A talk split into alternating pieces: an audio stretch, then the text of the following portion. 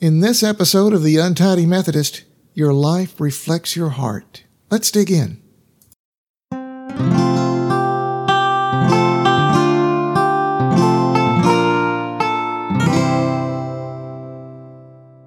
Today's passage comes from Proverbs chapter 27, verse 19.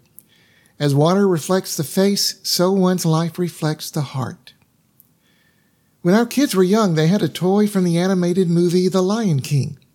It was a reflecting pool toy where young Simba looks into the water to see an image of his father. It worked when you hit a button. The image would light up from underneath the reflecting pool, and you would hear the voice of James Earl Jones saying, Remember who you are. Whenever I had to get up in the middle of the night, my foot seemed to always find that toy and that button, and you can imagine how I felt about remember who you are by the time I had landed on that toy enough times. Still, I have to admit that it's a good lesson for us, even today.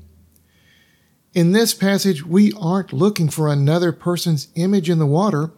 What we are doing is recognizing that our hearts will show everyone who we really are. You can put up a pretense for a time, sometimes even for a long time, but in the end, who you are will show. What's on your heart, who you are at heart, will show.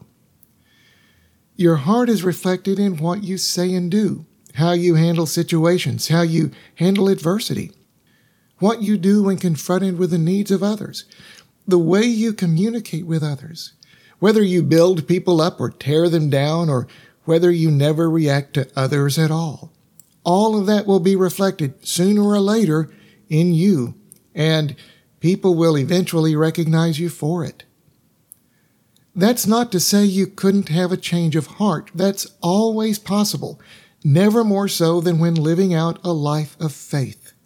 If Saul could become Paul, we can certainly become a better version of ourselves. And that new way of living, that changed heart, should also become evident in the way we live our lives from that moment on. So, how exactly does what's on our hearts show up in our day to day lives? It's in part how we talk to people who cannot possibly do anything for us in return.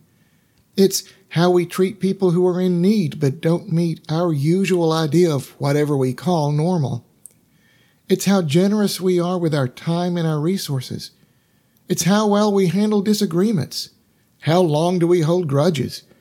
And when faced with a choice, do we choose kindness over anger? All of those and more go into who we are. They are the part of our hearts that reflect us. Our lives are reflected in that, and sooner or later, it's how we may well become known. Now, don't think that I'm acting like I'm above all this. Far from that. I'm still working on doing better every day. And while I'm not alone in that, that still doesn't let me off the hook. It doesn't remove my own responsibility to do better. In the end, I want to be known for something better than that. I hope you feel the same way. But it does all come from the heart. We usually don't have a day or two or three to decide how to react to something. We usually have to act right away, and it's in those moments that our hearts most strongly guide our actions. And it's in those moments that we become known for who we are.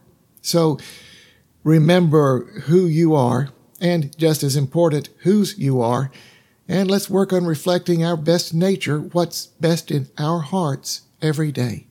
Will you pray with me? Our God, thank you for the love you have given and still give each of us. Examine our hearts. Give us the guidance we need in our lives that we can show the world hearts that have been changed for the better by you. Through Christ we pray.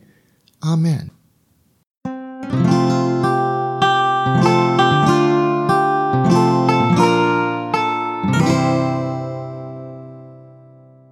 Thank you for listening to The Untidy Methodist. You can find our free podcast on Apple Podcast, Google Podcasts, Spotify, SoundCloud, Facebook, Castbox, and Podcast Addict. Please like, subscribe, share, follow, and tell a friend. You can also find an archive of all of our devotional podcasts at theuntidymethodist.org. Your comments, your suggestions, and most of all your prayers are most appreciated.